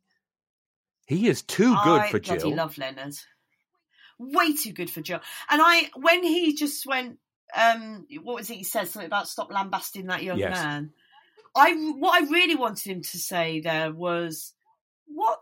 Who, who the hell do you think you are? This isn't. The, I'm sorry, this isn't going to work. You're you're a terrible person. Um, because I think Leonard's just a sweetheart, isn't he? And I love that actor as well. Yeah. That actor's been in a few Oh, things. you remember? really do you remember like. Him in This Life? He was Egg's dad in This Life, Oh, was Yes. he? Oh, that made yes. and he got off with Anna kn- I in that. Hey, good for you, mate. Sorry, oh, bit laddish, bit laddish, get bit in. laddish. Sorry, God, that's going back a bit now, isn't it? that's, That's dated us both. 20 years ago, it was. it? It was. It Oh, was God. late nineties. It was late nineties Yeah, I was at university. I, I that was when I first came to Oxford, and I used to watch it uh, in in the first uh, rented accommodation I lived in in Oxford. And because I live in Oxford now, I'm still in rented accommodation. Thank you, Thatcher. yes. I. I. I. I. He, oh, that's who else he played. Uh, Tom Wigglesworth's dad in oh, Tom that's right. Yeah, yeah. radio series. Um, but yeah, I, I just love the character of Leonard. I think it's nice that he's been brought in. I, I'm not sure I buy his relationship with Jill. He feels like he's much younger than Jill. I don't know if they've said he is, but it feels to me she's what ninety. Well, in real life, he Jill? is. Um, he's younger than the actress. Well, the actor. Yeah, but I mean, even in the th- I- actor that plays it. I I think I, I think I got away with it. I think I got away with it. Get so right on. Think you no one noticed, Oh, Robert. Cheers. Just edit the S off. Rife. But I just feel like Leonard as a character feels younger than Jill. And I don't know if they've said he's like a toy buzzer, but he sounds and feels like he's about 70. Do you know what? I think Whereas she's, you know. I think there's going to be a, a, dim and distant past that comes up. do you yes. think? And, you and, he's going to know, turn out to be a wrong uh. No, well, no. I, th- I think he's he- it's going to turn out that he's had a life and he's made mistakes and he's he's rectified those, and that is why he's so Yeah. understanding of other people. He's been understanding of of of uh, Freddie, for example. Everyone. E- everyone. Jill. Yeah, Yeah, yeah. yeah. Uh, I I think there's going to be Yeah. there's there are hidden depths to him, and they will be revealed. Yeah. It's something's got to be going on because so far he's put up with that bloody family, and I would have been well out of there. So either he's a saint and just a really nice guy, or he's like, well, I've been so terrible in my past that this is what I deserve. The Archers family, it's, it's what I deserve. oh God, to have Shula as your stepdaughter. Oh, Oh, my no god! Well, yeah. Uh, well, at least you'd have access to, I don't know, smother her in the night. I don't know. Yeah. Anyway, I'm, Hey, it's Danny Pellegrino from Everything Iconic. Ready to upgrade your style game without blowing your budget? Check out Quince. They've got all the good stuff shirts and polos, activewear, and fine leather goods, all at 50 to 80% less than other high end brands. And the best part? They're all about safe, ethical, and responsible manufacturing. Get that luxury vibe without the luxury price tag. Hit up quince.com slash upgrade for free shipping and 365 day returns on your next order. That's quince.com slash upgrade. I'm Sandra, and I'm just the professional your small business was looking for. But you didn't hire me because you didn't use LinkedIn jobs. LinkedIn has professionals you can't find anywhere else, including those who aren't actively looking for a new job but might be open to the perfect role, like me. In a given month, over 70% of LinkedIn users don't visit other leading job sites. So if you're not looking on LinkedIn, you'll miss out on great candidates like Sandra. Start hiring professionals like a professional. Post your free job on linkedin.com/people today. Burrow is a furniture company known for timeless design and thoughtful construction and free shipping, and that extends to their outdoor collection. Their outdoor furniture is built to withstand the elements, featuring rust-proof stainless steel hardware, weather-ready teak, and quick-dry foam cushions. For Memorial Day, get 15% off your Burrow purchase at burrow.com slash ACAST and up to 25% off outdoor. That's up to 25% off outdoor furniture at burrow.com slash ACAST. anyway, on this uh, on this podcast that On that note. advocates uh, multicolored uh, sex dungeons and um, killing your girl Homicide. homicide, shall we have the social media roundup from Mister Yokel Bear? Lovely. Okay, do your best, Yokel. Hello, Dumpty Dum. It's Yokel Bear here with the social media roundup for the week. We started the week talking about Shula and her upcoming ordination. Sorry, ordination. And people have very strong views on this. Benjamin Hugh Mackay says uh, it is portraying the church in a very bad light. Bald, middle aged women with nothing better to do than to prattle and utter platitudes from the pulpit. Yep, Benjamin, you've nailed Shula there, really, haven't you? And by nailed, I mean kind of summed up her personality, not the. You lot have really got dirty minds, haven't you? Janice Betson said that I was wrong to take a cynical view, and she said, I'm pleased to see the BBC are depicting the subject seriously for a change. Bunch of atheists that most of them appear to be. Um, yeah, I think the BBC probably is bit atheist, maybe. I don't know. Seems to be quite a lot of religion on Sunday, but then again, it's Sunday. So, yes. Liz Villalobos said, I think the same thing, but I fear she dreams of leading Jim to Christ. Maybe she thinks they're halfway there. and at this point, Jed Robinson beat me to it when he Living on a replied, prayer. Is she living on a prayer? oh, oh, sorry. I- Inga Blackford Newburn said the most interesting thing about that whole episode, you know, which was about Shula, was the bit about Eddie's Smalls um, and Clarrie, Clarrie um, warming them on the range. Uh, Inga, we're not going there. We do not want to think about Eddie's Smalls, thank you very much. But whilst we're, we're mentioning Jim, Later on the week, we had a discussion about whether Jazzer and Alistair should respect Jim's decision not to go to the police, whether, you know, is Jim doing the right thing? And um, there were quite a few opinions on this. Angie Rafter said, I understand that the victim needs to be respected, but these creeps can keep on preying on others and need to be stopped. I get that this guy is likely in his 90s and possibly disabled, in brackets, maybe faking.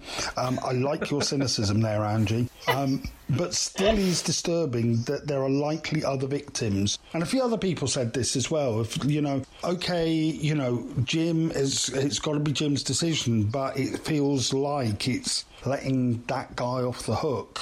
Zoe Picton said, um, I think it's Jim's choice and agree with what he says about not wanting to take over his life. Um, yeah, I think that too. I think, you know, it's Jim's lived this long with it, and I think he's found a way of living his life, but I mean, I, I, don't know. I'm really torn because, on the other hand, it's clear that it's affected him. How can it not affect him? Phil Park said, pay Harold a visit. Um, maybe both of them can have a little chat.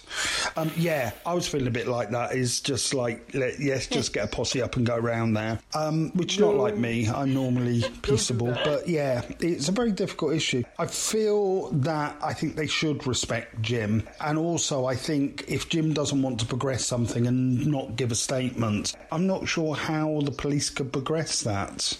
I don't know.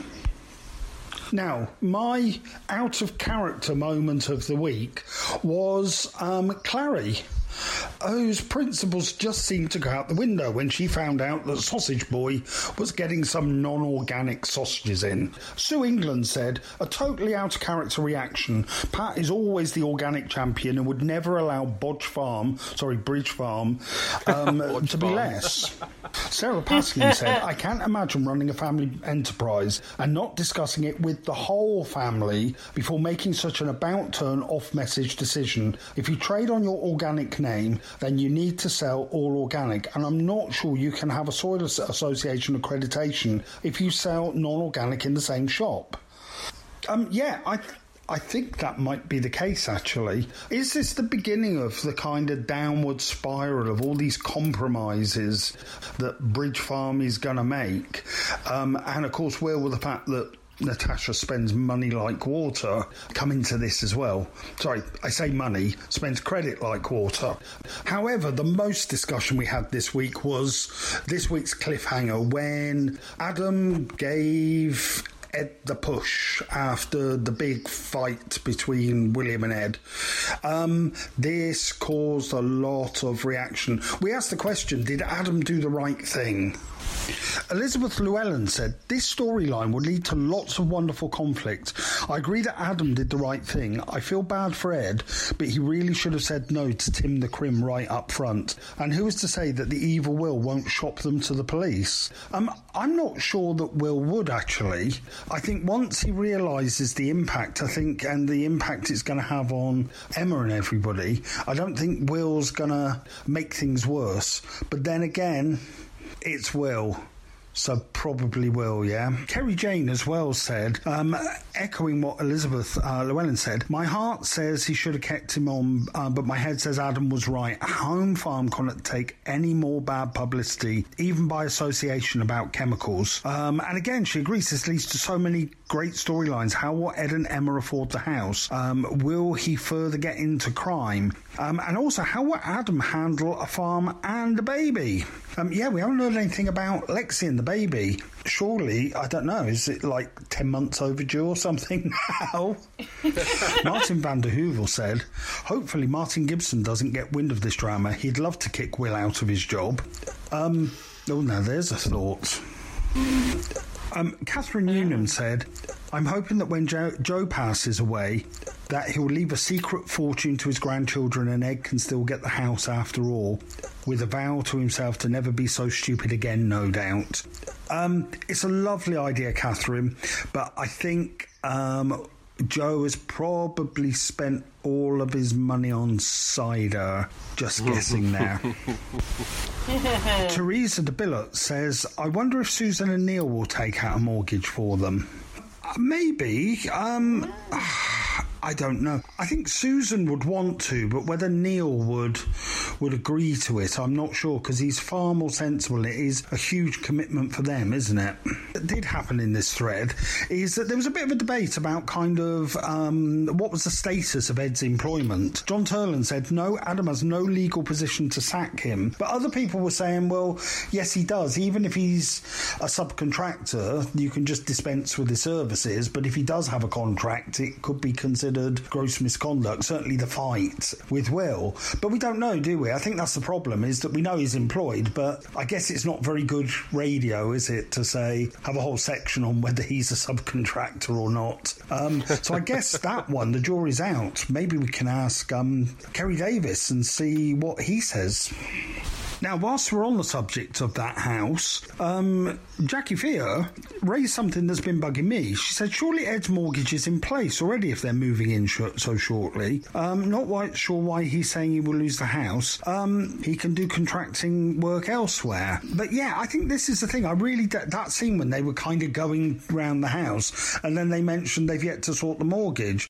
It was just like, I think they were counting their chickens before they hatch a little bit. It's like they've assumed that they get in the house, but they haven't actually sorted the money out. And that's been bugging me a bit all week. It's cart before the horse, I think, isn't it? Don't know.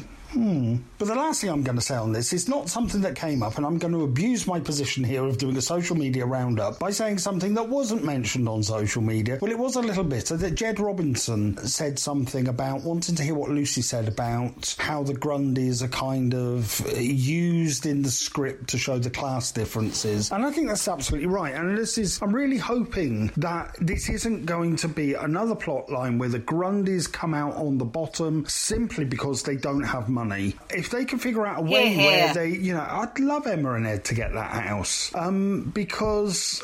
I think housing for working class people in I've I've gone on about this before. Housing for working class people in rural areas is a real issue, and but I think there is a way that it could be addressed, and they still don't end up destitute. Um, I'm a big fan of the Grundys. I love Clarrie. Eddie, I think is just, you know, comedy genius sometimes. Joe, Emma, well, she's a bit annoying sometimes, Emma, but, you know, and Will, well, yeah, actually, Will's a bit annoying. But most of them I love, and I'd just like to see the Grundys just have a bit of luck. Not, not just short term luck, but long term luck, and actually, like, be able to kind of move on and bring up the next generation of Grundys. But anyway, that's me getting all class war there. So, yeah, I think, you know, script writers do the right thing by the Grundys. But anyway, after that rant, I'm going to go. Um, that's me done for the weekend. You've got the lovely Millie Bell for the social media roundup next week. Okay, bye. Thanks, local uh, local bear, yokel bear. Sorry, I, you know, often I call him local bear, and uh, as we know, my local bear is someone completely different. Um, um, I, I mean, well, absolutely yokel bear there. That's what I was saying earlier, wasn't it, about the Grundys and the, Yeah. you know, how they represent the working classes.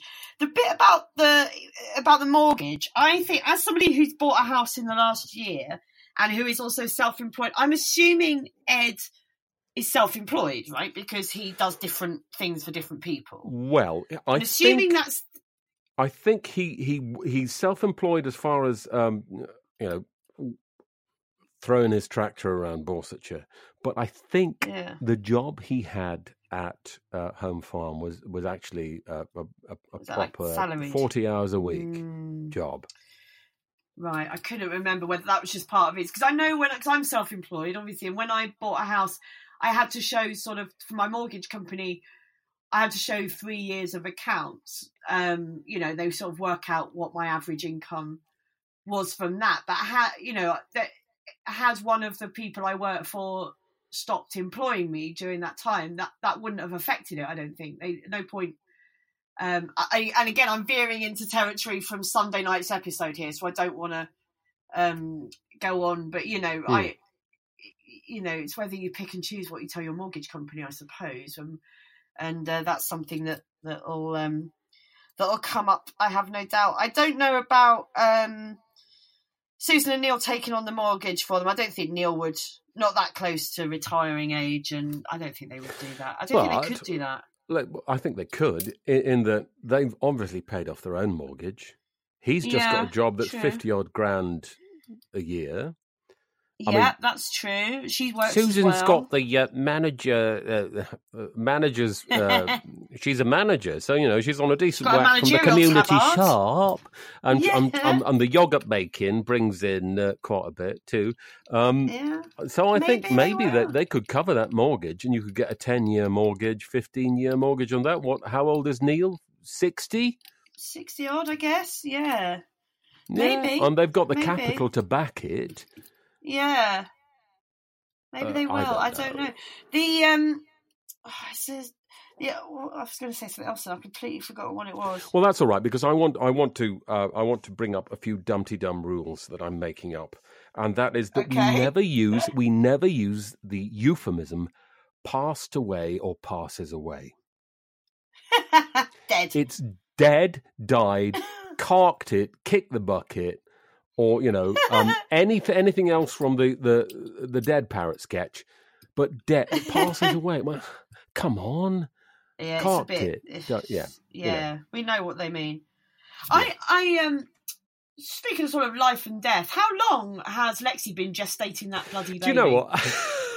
I, I I looked at um, Twitter earlier, and and then as that was going through, I wrote down um, what someone on Twitter had said, and then put a big box around it, which is that Huh. don't forget that Lexi is sixty-seven weeks pregnant. Do you know I've got that down as one of the tweets of the week? I was gonna. That's Sarah underscore Oh, Mattox, isn't it? Who said that? No, that's all right. That's fine. It wasn't the tweet of the week, so I'll let you off. All but right. um, uh, maybe maybe she's a donkey because they gestate for a year. So maybe no, 50, 67 weeks is more than a year, though, isn't it? I But I, I have a what's going on. suspicion that, that Roy might be a donkey, which is why she ended up Ah. with him. But oh, Robert. sorry, was I've shamed, that, that my- was you. shamed shamed myself. Haven't I? I've shamed I hope you're noticing, Roifield, that it is Robert who's dragging us into the gutter this week, not me. I, I've been on my best behaviour. Absolute One mention of sex dungeons. liar. One mention. That's it. That's all I've done. but it was it was it was it was pivotal. Your sex dungeon was pivotal. That's what they say. Oh god. to go Okay, to go a bit more serious, I put a slightly Yeah. serious head on this. Go on then. Um, what it was saying about Jim and whether or not they should go to the police. Um, you know, and and people on social media were saying, well, this person's obviously got other victims, and so it's not fair on them to not go to the police and all of that. And um, I um I have been a victim of assault, not on that scale. I hasten to add, but Yeah. I and I I've talked about this on the news quiz a little while ago. So if you listen to the news quiz, I do apologise because you've heard me bang on about this before. But when it happened, when something happened to me, I've always assumed because you you think you know how you would react in certain situations, and I always assumed if something happened to me that I would kick them in the balls, scream, shout, do all the things that you think you would do. And when it does actually happen, um, none of those things happened. What actually happened is I No. froze, I couldn't move, my brain shut down, and I just, you know, didn't do any of the things that I thought I would do. I didn't react in any of the ways I assumed I would react. And and that's not just in the moment, that is after as well. And I realized at that point that I would never, ever, ever judge anybody on how I think they should have reacted after something's happened to them. Because until you've been in that situation on whatever scale, you don't know what you, you think you know what you would do. You think you would go to the police. You think you would do this, that, and the other, but you don't know what you would do until it's happened to you. And to say to somebody, well, by not going to the police, you are making the situation worse for other people, is is a form of victim blaming, right? Because that person that you've said that to is a victim who is already trying to deal with this horrific thing that's happened to them. And all you are doing by saying that, you're not going to make them go, oh, yes, you're right, I'll do that then. All you're doing is piling more blame onto them than they've already got on themselves. And that is not helping anybody. Right, that is not going to make them go to the police. It is not going to get that person arrested. It is not going to do anything. People can only react in the way they do. There's no right or wrong way to react to being assaulted, whether it was years ago or yesterday. There's no, and so when I hear anybody say, well, what you should do is, it just really grinds my gears because until it's happened to you, and even if it has happened to you, what you did isn't necessarily what the next person will do, you know, and and to pile more um, blame and more stuff onto the victim than they're already dealing with is a really shitty way of dealing with it. And and all and it's not easy to be around somebody who's been assaulted. It's not easy to be the friend of somebody who's been assaulted or to be the family of someone who's been assaulted because you know what you want them to do, but you're not them. And all you can do is is be there you know, and to support them in whatever decision they make. And unfortunately, if the decision they make is that they don't want to report, there is fuck all you can do about that except stand back and be supportive. And if you try and pressure someone into reporting something they're not ready to or that they don't want to, all you're doing is adding to that person's experience. And so, um, yeah, I, I, you know, it's really difficult for Alistair and his sister and Jazzer and all of that around Jim. It must be so frustrating and so of it, but they're going to have to back off because all they're doing is making him feel more guilty, and all that'll do is make him withdraw even more and and put it back away in that box it's been in for fifty odd years, and and never bring it out again. You know, it's got to come from Jim. It's got to. Yes, oh, that got a bit serious, because it's didn't it? hit. Well, but it's it's well worth saying. It's it's his decision, Yeah. and he has to be in control because I mean that is that that that's that's exactly what it's about is him being able to control his life. Yeah, absolutely. And, And, the fact um, that this person might have perpetrated elsewhere, you know, we mustn't. But lose that's sight not Jim's fact- fault. That is Exactly. not Jim's fault. We mustn't lose sight of the fact that the only person at fault in any of that is the perpetrator. And so often with assault, we lose track of that. We think, you know, it's that thing when a, a, a, a rapist is going to rape and an assaulter is going to assault. And so we have to, you know, uh, uh, and no, that person is the only one to blame. And and if they do continue to, uh, you know, assault other people, that is still not Jim's fault for not going forward. He's a victim, and you shouldn't ever take that status away from someone when they're not ready to. Absolutely, absolutely. Now let's have a, a clunking change of gear. Yes. and um, Angela, it says on the script. here, Oh, hello. I understand you have something, uh, some exciting news about Birmingham, don't you? That's the first time that sentence has ever been said, isn't it? So, All right, uh, exciting news I was going to put that in, but I thought you know. it's a beautiful city. I'll give it that. Um, I'm just Oh, trying to. I, I've got the script in front of me here, Robert, and I am currently scrolling through to try and find where the Birmingham bit is. And It's I, the bit in red that says, "Yes, Dumteedum Live is coming to Brum." I, it's not on my. Why is it gone from my? I've gone straight from. Uh, you can find your. Hang on, no website. Right, hang on. Oh, this is smooth, isn't it? I'm doing so well. They'll never ask me to do this again. I've got now stuff from oh, social we with will. veteran. Don't, don't, Hang on, I'll tell you what I'm doing, Robert. Oh, I I'll tell you what have I've done. opened the wrong I've one. opened last week's script. Is what do you I've want done. me to do it? Do you want me Hang to do no, it? I I've got do it. I've nailed it. I've got it. Don't panic. It's going to Oh, be all right. yeah, all right. Bear with me. Right. Give me two seconds. Hang Bear on. with. Bear with. Bear with. Bear with. Oh, flippity doodah. Where have I put it? I think I printed it out. Did I print it out? Oh, God. It's all gone peaked up. Right. This is so smooth. Roifield, I am a professional. Did you know that? Absolute pro. Yeah. Is this what it's like in the uh, mock the week? that's why the Mock the Week records are three hours long. It's just me faffing trying to find my notes. Um, oh, I downloaded it. Where's it gone? Come on, you bugger. Oh, I see. I'm in. Right. Uh, no, that's not right. If I open that. There it is. 29th. of- Hey! Okay. I've opened it. You realise that that bugger's going to lead this whole thing. He is, isn't he? Right, Roifield, come on, mate. This is my this Yeah. is my career on the line. Don't don't forget, we know where you live. Actually, we don't because he no lives one in knows where he lives. He's. I I think he still Yeah. lives in. I don't think he lives in America at all. I think he's. Uh, no, he still lives in Birmingham with his mum. We Yeah, just, it just gives us this international man of mystery sort of persona he's invented for himself. But yeah, he lives in his mum's basement. He's sat there now in his pants. That's what he's doing. yeah, and there's a green screen behind him with with a San, with the Golden Gate Yep. Bridge behind Yep. him, and that's, That's it. it. Just reading What a comics. fraud! That's all he's what doing. a bloody fraud! We're on to you, Roifield Brown. what a fraud! Uh, right. Right, Okay, so I'm shall we back start in that now. again then? So, Angela, I understand you have some exciting news about Birmingham, don't you? I do indeed, Robert. I do. Yes, as you may well know, Dumteedum Live is coming to Brum. Um, and uh, I'm especially excited because I'm going to Dumteedum Live, and it is on Oh. my birthday. Dumteedum Live is happening on my 43rd birthday, uh, live at Birmingham Town Yay. Hall on Saturday, 9th of November.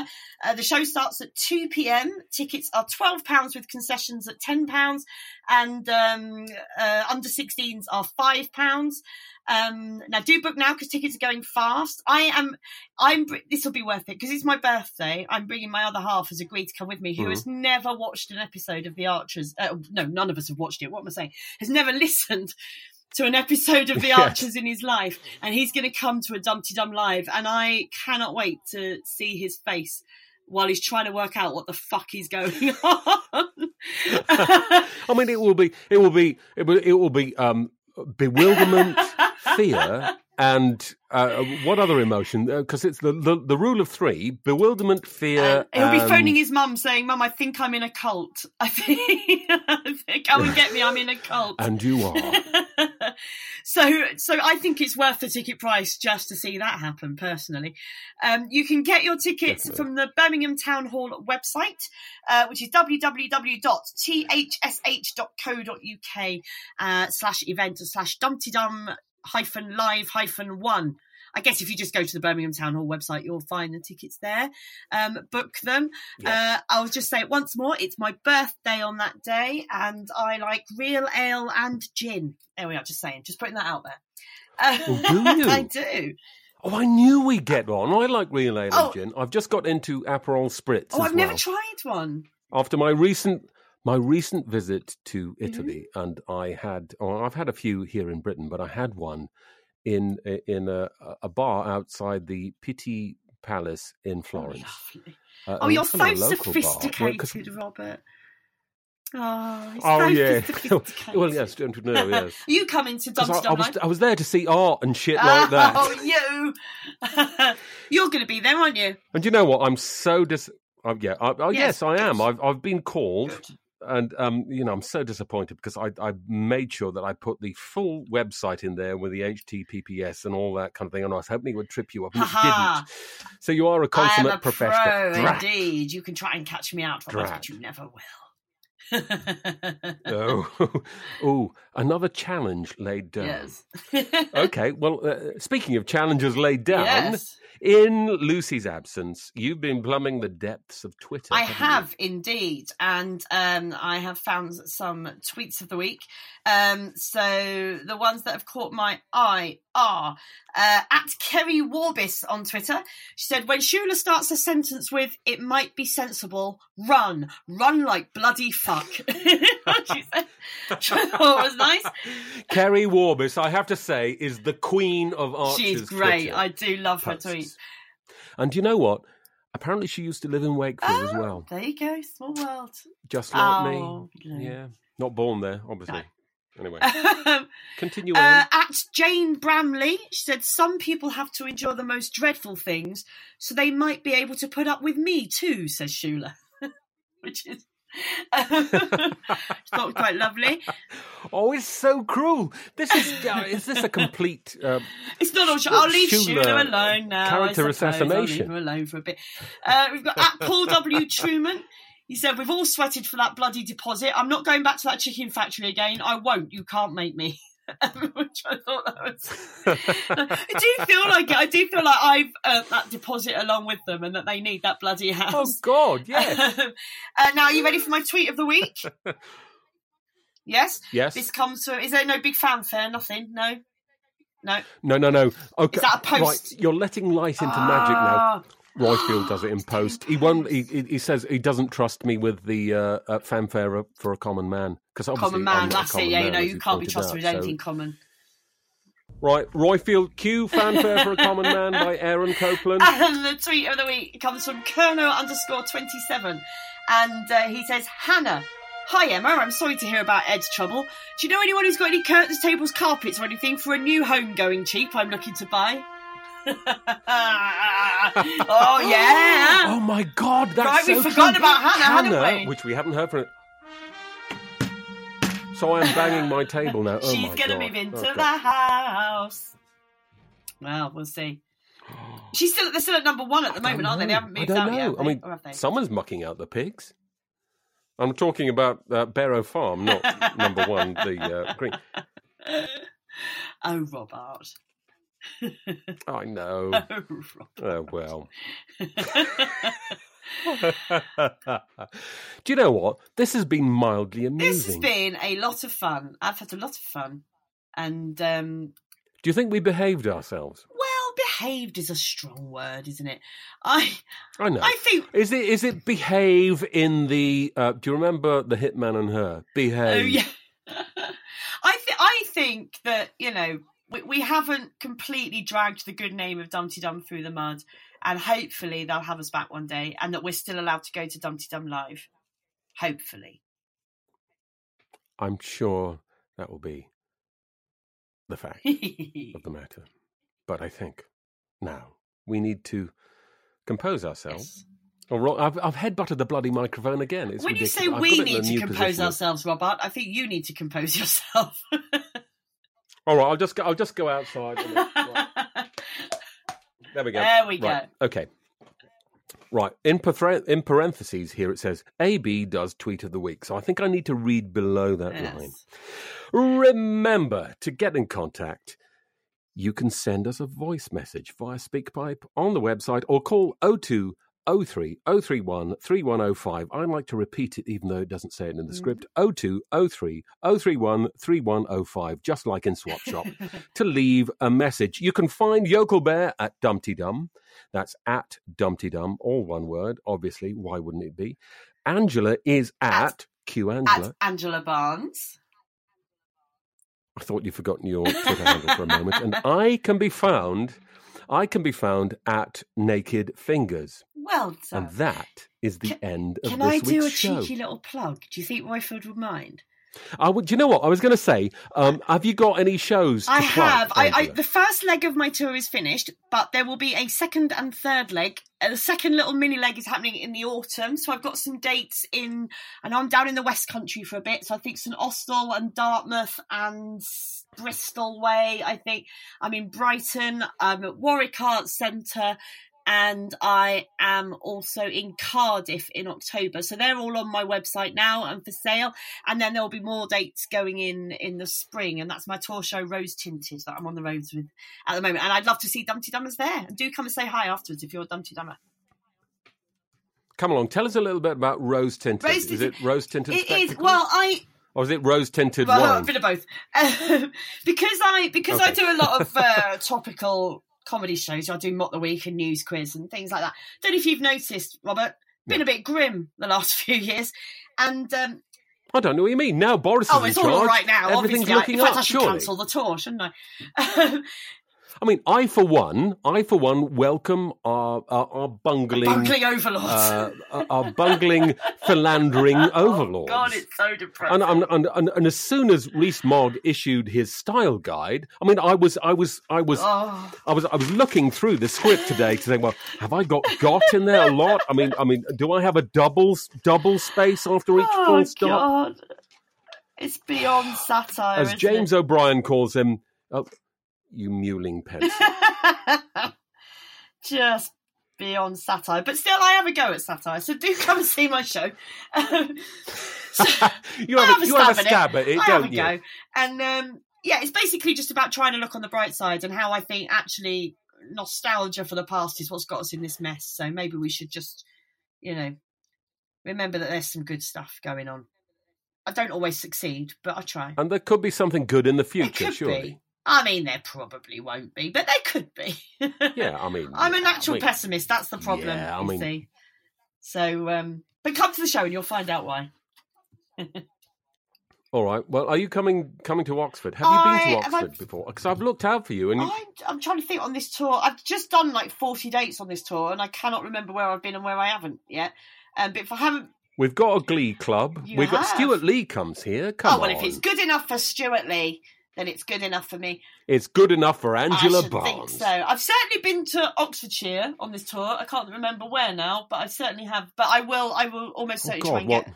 You mean you've been to Bicester Village? Do you know I'm doing? You've, you've I'm doing Carluccio's in a, I Bicester am doing a gig. Uh, a friend of mine, Andrew Bird, who's a brilliant comedian, is from Bicester, and he runs a comedy club in Bicester, and I'm doing it in a couple of weeks. So if you are Bicester way, come along. Are you? yes, Okay. yes, indeed, Bicester Comedy Club. I will Well, be there. I'm from Oxford, so I never go there. Sorry, you're dead to me now. Goodbye.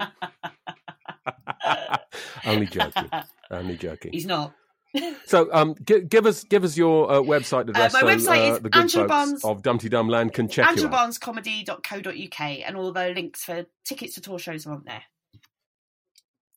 Lovely. Marvelous. And don't forget, the 9th of November, which is uh, Worldwide National It Barnes certainly Day, is. is also is also Dumteedum Live from Brum at And the do you know? Go do you know what the- else it is this year? 9th of November 2019. Do you know what that is? It's the 30th anniversary of the is fall it- of the Berlin Wall. It Oh, is it? yeah. Okay. There you go. Have you? Have you? Do you know what? I went. I. I I used to go on holiday quite a lot to America, so because I had lots of friends out there. So I eschewed uh, holidays in Europe, mainly because you know, limited cash, limited time, uh, limited uh, sense Yeah. of adventure. So I used to go out to Atlanta and Chicago and San Francisco quite a lot. And then one time, my friends from America happened to be in Berlin, and they said, "Do you want to come to Berlin?" So I went to Berlin, and do you know what? Berlin is one of the most I amazing cities to go to because the, the the history is there, and it's not just history, but it's history of twenty years ago, monumental history of twenty years Being ago. a, a Cold War history nerd, which is what I am. By the way, I've got a history podcast coming out soon. Um, I won't plug it too much on this, uh, but um, yeah, keep an eye out. And uh, being a Cold War, Yeah, because that's a rival, with, with you know he who must be obeyed. But um, uh, yeah, no, for, um, being a Cold War history nerd, Berlin is the is the tits. Oh, it's so I love it. I Yeah. love it. There, It's so it's, It's the I'm so- tits. so, classy. Oh God, do you know, Robert? You are. You're my kind of class, dear. My I kind of do class. my best. Berlin is the tits. That's going to be their new slogan. It'll be in their tourist office. You wait. It's the tit. Berlin. It's the tits. I, I'm gonna. I'm gonna work on the logo tonight. There'll be the Reichstag, uh, under, underlined by the Berlin Wall, and then it's the tits. What I liked about Berlin is you went, you, you go to Museum Island Mm. or, or whatever, and th- there's still actual bullet Yeah. holes from when the the Russians stormed the Yeah. city uh, seventy years It's ago. It's it's almost living if you go history. to there's a brilliant museum called the Topography of Terror, and it's where the Gestapo headquarters were. They got knocked down. There's some of the foundations are still there. They built this museum there, and it's basically a whole museum about the different locations in Berlin and their sort of relevance to World War II and to the Cold War, and it's incredible. Um, oh, there's so many amazing things to see. Yeah. Uh, if you are going to Berlin, anyone going to Berlin, take a little trip out to the Stasi prison. You have to get the um, the tram called um, Oh, I didn't it's do that. Berlin uh, Hohenschönhausen. I mean, it's incredible place. Um, I won't. I went out to the, to the bit where there's the full section of the wall with the death Yeah. zone in it, and there, there's the the scaffolding that goes up so you can you can look above it, and that was and, and and it's where uh, there's that famous footage of people jumping over out of windows because the wall hits the side of a building or whatever, and that really brought the whole thing home to me because that was it was in Well, the our wall lifetime came down on my thirteenth birthday. Um, and I yeah, well. incredible. I uh, I would have been I'm what six years older than you, so I, I was born in 1970. So yeah, uh, so six. So yeah, but I, I was scarred by David. Well, who wasn't? Obviously. Um, I mean, I, I was getting along so well with him when he was doing Knight Rider, but then there was that thing on the wall. What was the name of wall the song? Something Freedom. Oh, what was the song called? Listen, listen oh, oh my God, you're, you're triggering me now. You're triggering me. Stop. Forget it. Forget it. Think of nice thoughts. Think nice thoughts. but anyway, if you tune into my uh, history podcast that we're not telling Roifield about, then you'll be able to find out more about this stuff. Okay, well, um, I will. send me a I shall link. when it's up and running. I shall. All right. Well, um, shall we, probably stop should. now? Because I, I need to go and yeah, I need to um, open a window because I shut the window because I'm on a main road and I am melting. So I need to open a window and breathe. All right. Okay. okay. Well, all you need to know is that the only window you need to leave open now is, is the window that the podcast is being recorded in because I need to download it. I will leave now. that open. Okay. Right. Angela, I just want to say from the bottom of my heart, I've really enjoyed this and it's uh, been an absolute pleasure. Thank you pleasure. so darling. much, Robert, and I look forward to hanging out with you at the Dumpty Dum Live. Oh, God, yes. Well, um, practice your I islands in the stream. That's all I'm saying. All right. Cheerio. Bye. Mom deserves the best, and there's no better place to shop for Mother's Day than Whole Foods Market. They're your destination for unbeatable savings, from premium gifts to show-stopping flowers and irresistible desserts. Start by saving 33% with Prime on all body care and candles. Then get a 15-stem bunch of tulips for just $9.99 each with Prime. Round out Mom's menu with festive rosé, irresistible berry chantilly cake, and more special treats. Come celebrate Mother's Day at Whole Foods Market. Normally, being a little extra might be a bit much, but not when it comes to healthcare. That's why United Healthcare's Health Protector Guard fixed indemnity insurance plans, underwritten by Golden Rule Insurance Company, supplement your primary plan so you manage out of pocket costs. Learn more at uh1.com.